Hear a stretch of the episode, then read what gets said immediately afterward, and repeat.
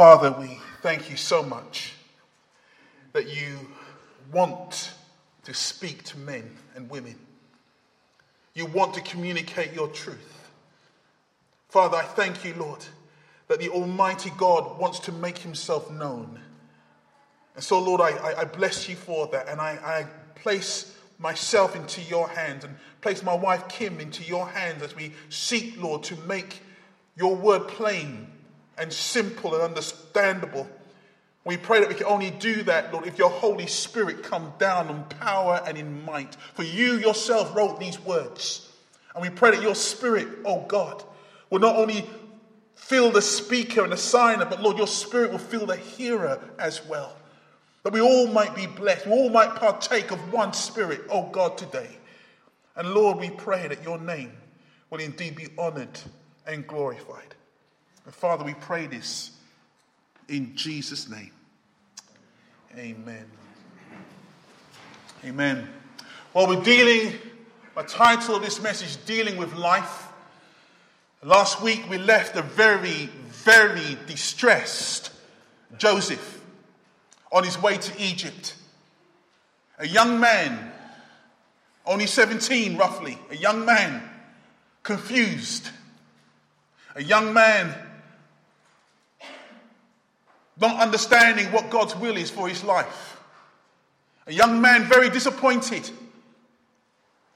Life was being hard for Joseph. And life presents hurdles and situations that present themselves that bring confusion to you, that bring disappointment to you, that bring great sorrow into your life. These things happen to every single person, and, and it's hard to work these things out. Well, Joseph shows us how he deals with the confusion and the sorrow that was happening in his life. Three things that I want to say about Joseph this morning facing separation. Let's read some of the words that Jim read to us. Now, Joseph had been taken down to Egypt. Potiphar, an Egyptian who was one of Pharaoh's officials, the captain of the guard, bought him from the Ishmaelites who had taken him there. The Lord was with Joseph so that he prospered and he lived in the house of his Egyptian master. Joseph was sold in Egypt to a man called Potiphar. He's no longer a son in his father's house, he is now a slave. He no longer has a robe of many colors. He now has rags, maybe even no clothes at all as a slave. He's no longer the favorite of 12 sons. He no longer has a vision of success, a vision of prestige, a dream that he will be the top. Now he finds himself very much in the bottom. He is in a foreign land. He's exchanged his robe, as I said, for rags exchanged his sonship for slavery. He exchanged being somebody, now he's a nobody. But I want you to hear what the Word of God says about him at this time. I want you to hear what God had to say about Joseph at this time of his life. We read in our Bible reading, the Lord was with Joseph so that he prospered. Joseph was in poverty. Joseph was a slave. Joseph had no money, had no property. Joseph didn't even have his father's name. And yet the Bible tells us that Joseph prospered. Now, in our day, and sadly in the church, which we have in the UK and, and around in the West, we are told that if that happens to you, God is not prospering you. No, sir. You are told that God prospers you only if you're driving that car that you really want. God is prospering you only if you put down that deposit on that house that you really want. God is prospering you if you have an all expensive paid holiday to the Caribbean. That is when God is prospering you. But I want to tell you that the devil can give you all these things as well. I want to tell you this morning the devil will love to give you as much as you want in order to keep you bound and chained. A woman called Gillian Brayford, she won 148 million pounds in the lottery a few years ago. Her husband and her split within 15 months. Her mother and father and her brother had stopped speaking to her. And she said these words, and I quote, she said this The money was supposed to bring, to make everyone happy, but it made them demanding and greedy. A man called Billy Harrell, he won 31 million pounds in a lottery. Two years later, he was found with a gunshot wound to the head. The devil will give you as much pounds as you want in order to keep you in chains. Because his main purpose is to make sure you do not call out to God. You do not come near Christ. So he will give you as much as you like in order to keep you away from Christ. But the reason why Joseph prospered, what was the reason why he prospered? Well, the reason is this. The reason why he prospered is this. The Lord was with Joseph. It does not matter where you are in life. Doesn't matter if you're on the mountain of success or in the valley of despair. The important thing is, is the Lord with you? That is the important thing. Doesn't matter if you've got a million pounds in the bank or two pounds in the bank. The important thing is this. Is the Lord with you? Because if the Lord is with you, then as Joseph prospered, you too will prosper. I want to say that this is the question of the hour. Is the Lord with you? So many of our people in our day are so concerned about trying to get on in life. But a question that they're not asking themselves is Is the Lord with me in these things? I can hear someone say, Well, how do I know? How can I tell that the Lord is with me? Well, two verses that spring to my mind, and I'll quote them here in the Bible. Look what it says Come near to God, and he will come near to you. Here's another verse in Jeremiah. Then you will call on me and come and pray to me, and I will listen to you. You will seek me and find me. When you seek me with all your heart, I will be found by you. Seek me, says the Lord. Draw near to me, says God. And guess what? I make this promise to you. If you draw near to me, I will draw near to you. If you seek me, you will find me. Here's the promise I'm giving you, says the Lord. You don't need to worry about whether I'm with you or not. You draw near to me, and I guarantee you, says God, I will draw near to you. That's how you can know.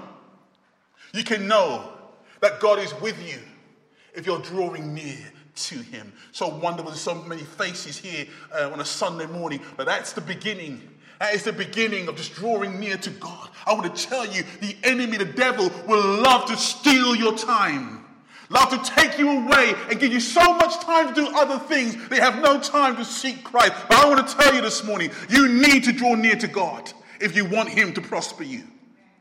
Because Joseph prospered in Egypt, even though he was a slave, simply because the Lord was with him the Lord was with him. Because the Lord was with him, the Lord says to Joseph, I am your shield, Joseph. Don't worry about anything. Not only am I your shield, but Joseph, I am your reward. I want God to say that to me, you know. I am your shield and I am your very great reward. You won't find your reward in riches, but you will find your reward in me. That's what God is saying. Is God your reward this morning? Is he your shield this morning?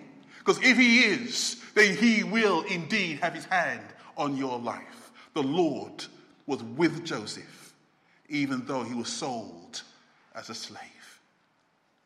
Let's move on. Facing separation.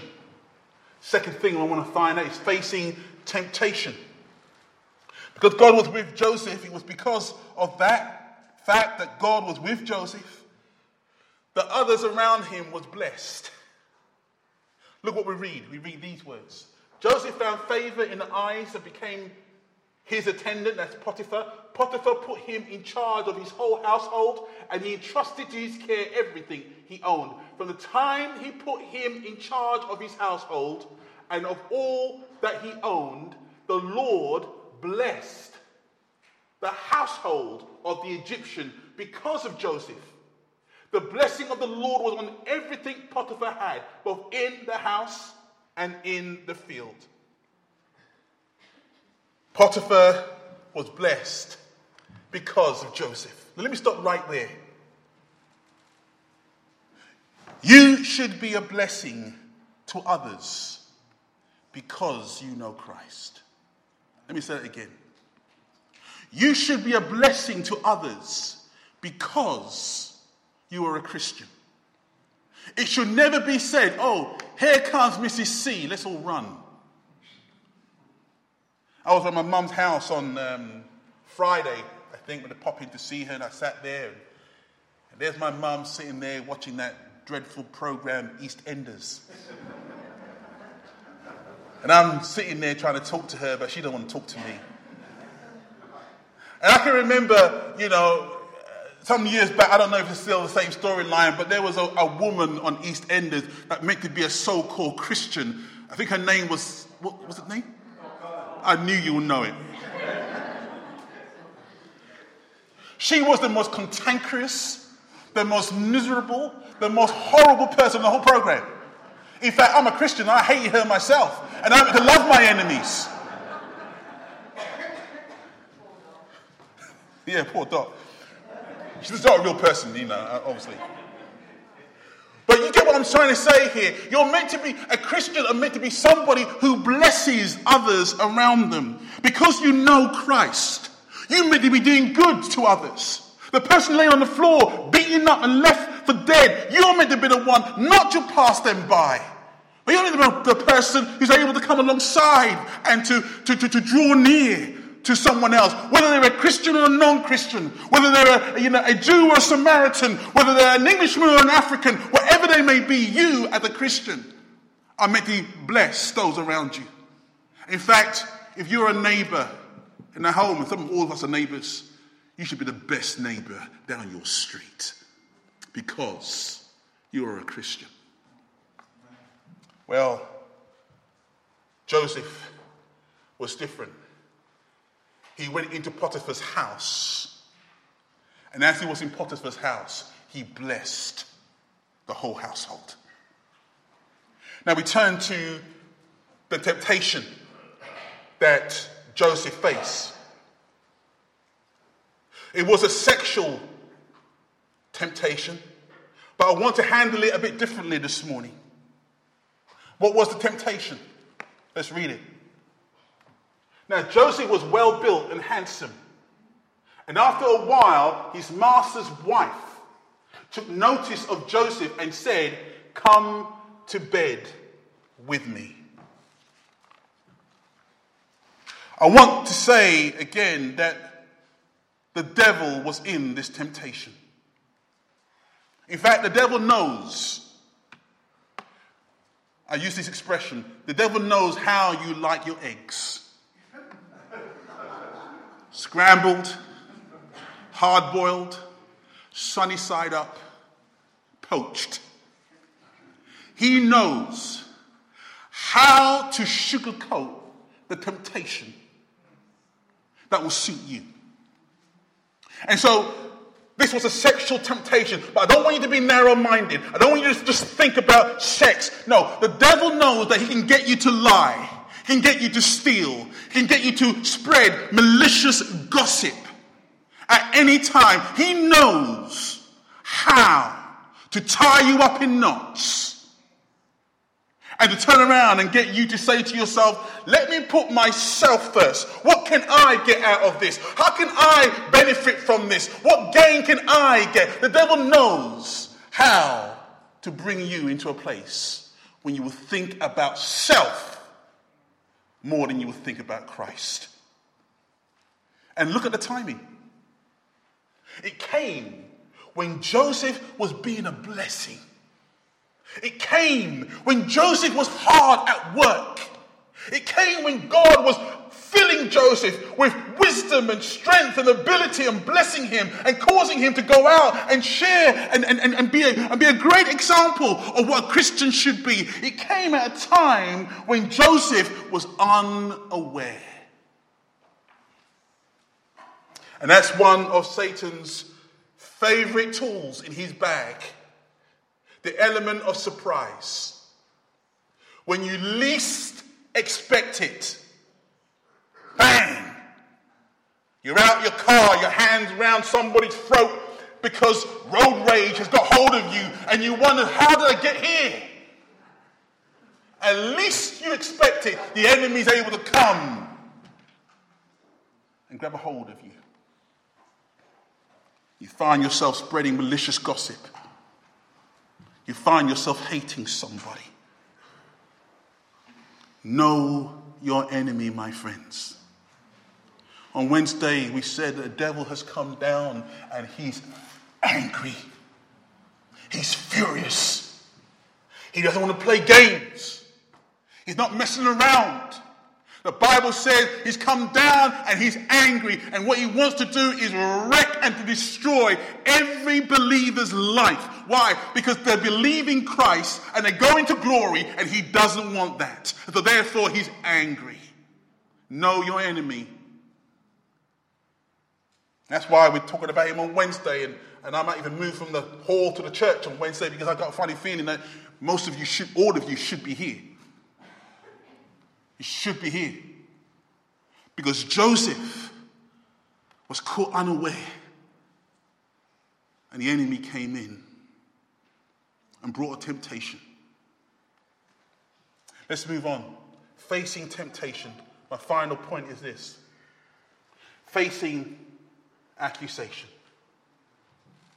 Well, Joseph stands wrongfully accused. Here's the woman. She's so unimportant, this woman. We don't even know her name. All we know, she's part Potiphar's wife. But she kept his cloak beside her until his master came home. Then she told him this story. That Hebrew slave you brought us came to me to make sport of me. You know, it's highly probable to do what is right and still for it to be taken as evil. This is what happened to Joseph. He said no to sin. He said no to adultery. He said no to wickedness. And for that, he was thrown into prison. When we, my family, went to France for a couple of weeks during the summer, and, and we went to a, a chateau and as you go into the chateau, there's a sign saying, um, to the prison house. And underneath the, the castle, the chateau, there was a prison. And we went into the prison, and all it was was bare walls in a dark place. And that was 16th century. We're going now before Christ. What was the condition like for poor Joseph? being sent to prison. He must have been sitting in prison or being dragged off again, innocent. Just like his brothers dragged him away from his father. In his mind, he must be thinking again, it's happening all over again. I'm being dragged off and I'm innocent. And he's being dragged into a prison. While he's sitting there, what must be going through his mind? Well, maybe he was thinking like the psalmist thought. Psalm 73, look what the psalmist says. Surely in vain I've kept my heart pure. I've washed my hands in innocence. This psalmist looked around And as he looked around, he saw evil and wicked men getting by.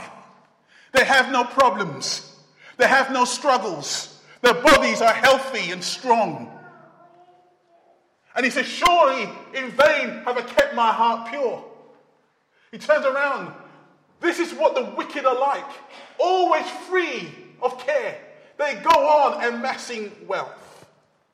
Nothing goes wrong with them. And I can imagine Joseph sitting in that dark dungeon, no sanitation, no clean water, running water, rags around him, maybe even dead bodies around him. And he's sitting there and he's thinking to himself, surely being pure and righteous haven't done me any favors. Nothing is going right for me. Well, you need to understand what the Christian life is. That's the problem with our nation. That's the problem with our Christianity. Our Christianity don't understand itself in the UK. Listen to what the Word of God says. Three verses. Look at the Word of God says. We must go through many hardships to enter the kingdom of God. Have you heard that preached anywhere recently? We must go through many hardships to enter through the kingdom of God. How about this one? In fact, everyone who wants to live a godly life in Christ Jesus will be persecuted. Or how about Jesus' words? I have told you these things so that in me you may have peace. In this world, you will have trouble. Facing trouble is not the problem, it's how you deal with it. That's the issue. Being told that you will face difficulties, problems, that you will have these things around you, that you will have a raw deal. It's how you deal with the problems is the real issue and the real question. Well, how did Jesus deal with his problem? How did Jesus deal with the cross? That was a big problem for Jesus. How did he deal with going to the cross, the agony of those ripping of clothes and the whipping and the mocking and the spitting and the beard pulling and then the agony of being nailed to the cross, people, people spitting on you and shaking their heads at you. How did Jesus deal with that? That's the question. Well, Hebrews tells us these words For the joy set before him, he endured the cross, scorning its shame, and sat down at the right hand of God. For the joy set before him. What was the joy that was set before Jesus? I'll tell you what the joy was.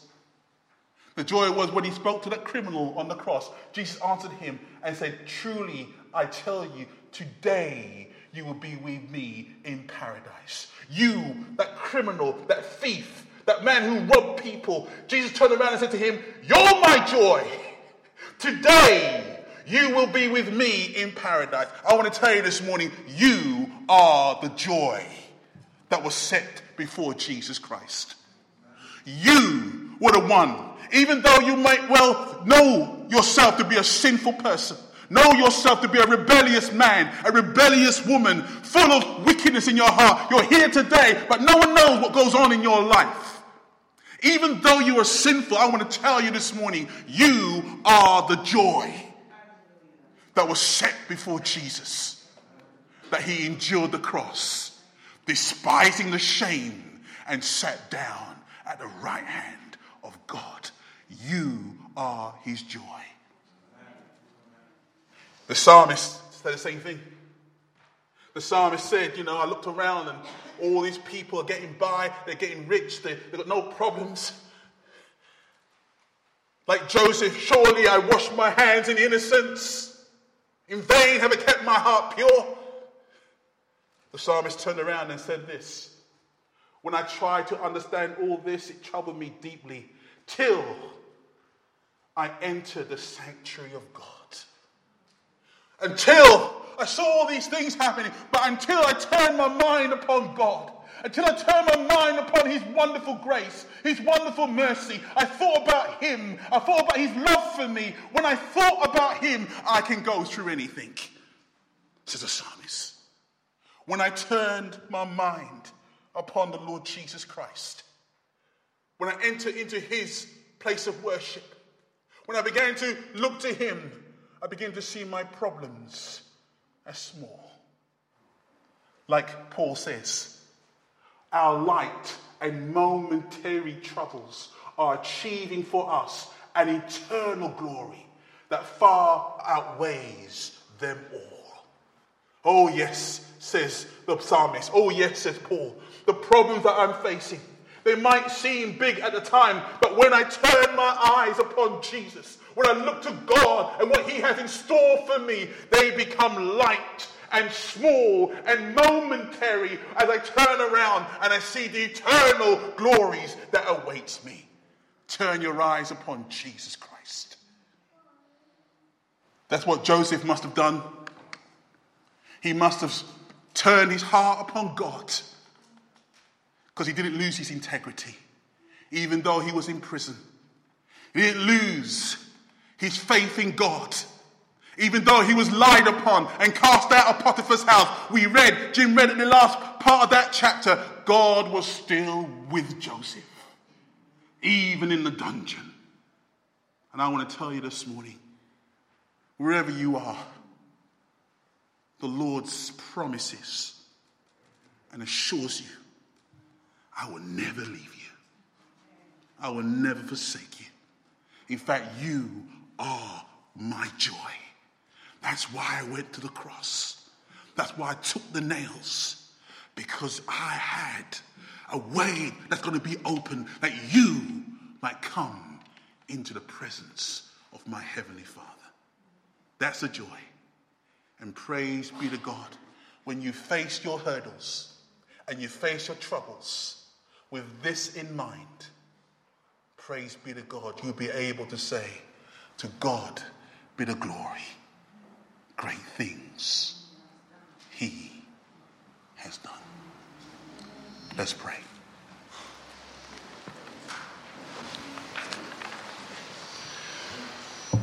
Oh God, we bow before you because we know that we have this enemy that's against us. And we know, oh God Almighty, that he wants to destroy our faith. In fact, Lord, I know that some here today are not even believers yet. They're not even Christians. They're still under His authority and power. They're still in His kingdom. And my prayer is, oh God, that even this morning you will be doing a work of rescuing men and women out from the kingdom of darkness and placing them into the kingdom of your Son. Out of slavery and prison and into freedom and light. I pray you will do that work even this morning, oh God. For we know, Lord, that you are a God who longs to draw near. And so, Father, I pray that as we draw near to you, that your presence will indeed be upon this place, that you will draw near to every heart, and that you will cause every man, every woman in this place to give you the honor and the praise that is due to your name, because you have done a great work in our lives. And for this, Lord, we give you praise and honor in Jesus' name. Amen.